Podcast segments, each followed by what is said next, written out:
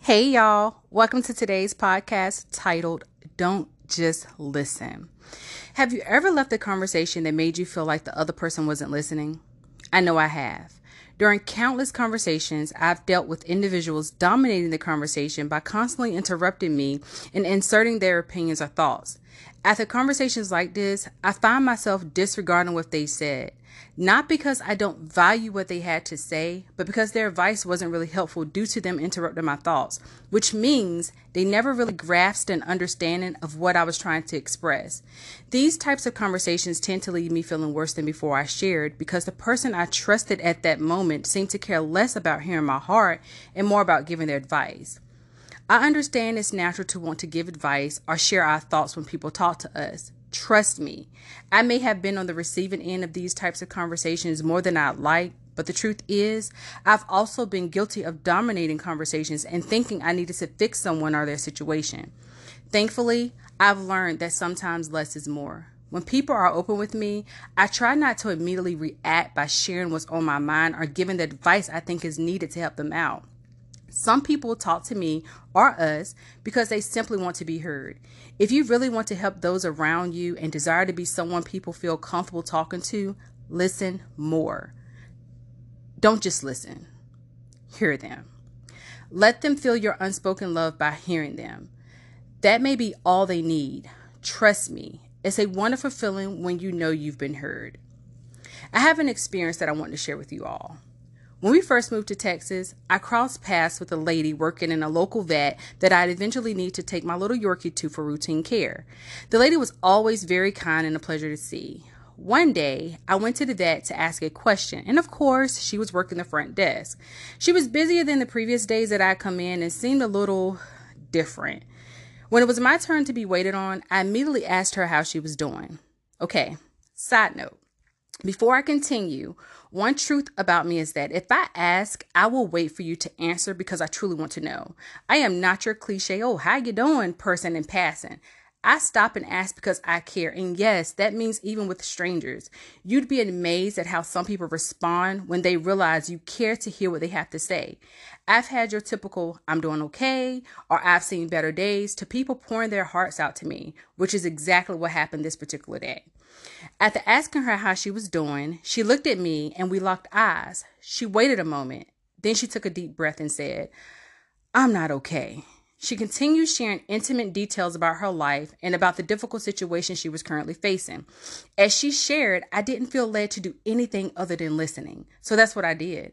I stood there in silence as she shared and I listened. I had only seen her on maybe three other occasions in which we only said hi and goodbye.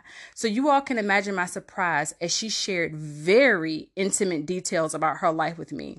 She even paused one time to say, I don't normally just share my business like this. Then she proceeded to share more and more as she expressed her pain and frustration. The tears that were once flowing had stopped. The weight of worry didn't seem so heavy. And there was a lightness about her that wasn't there before she started sharing. After she was done pouring her heart out, she took another deep breath and smiled. Her next words were, Wow, I needed that. I smiled back at her and told her thanks for sharing with me and that I would be praying for her. She then says, Many people say that, but I believe you. It is something special about you. Every time you come in here, there's been a light that follows you and a joy with that beautiful smile. It makes me want to smile, and I'm always so happy when you come through those doors.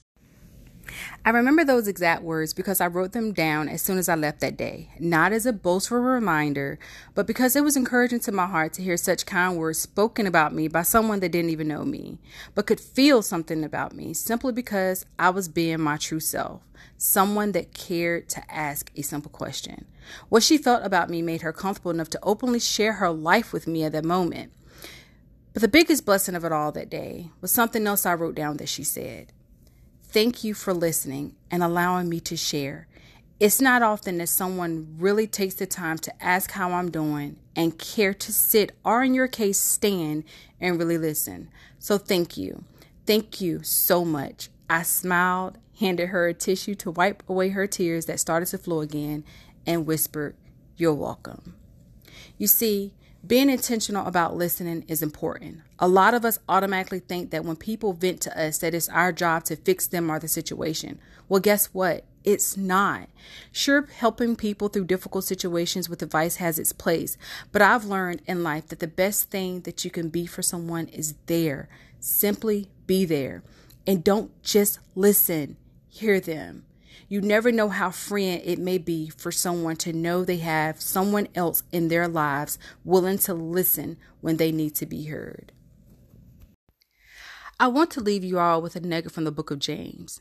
James chapter 1 verse 19 reads, Understand this, my dear brothers and sisters. You must all be quick to listen, slow to speak, and slow to get angry. Y'all, this verse alone is self control packed.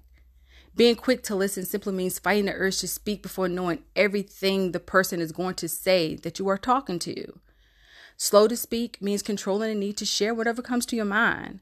And the last part goes hand in hand with what I shared in my podcast, Responding versus Reacting. Is a reminder that we have control over what we do and say. If you haven't already done so, I encourage you to check it out. Thank you guys for listening. Follow me on Instagram at Sonya K underscore M to keep up with me in between my podcasts. Or check out my group, Encouragement for Daily Living with Sonya K, on Facebook. Again, thank you all for supporting me. Blessings to you all and take care.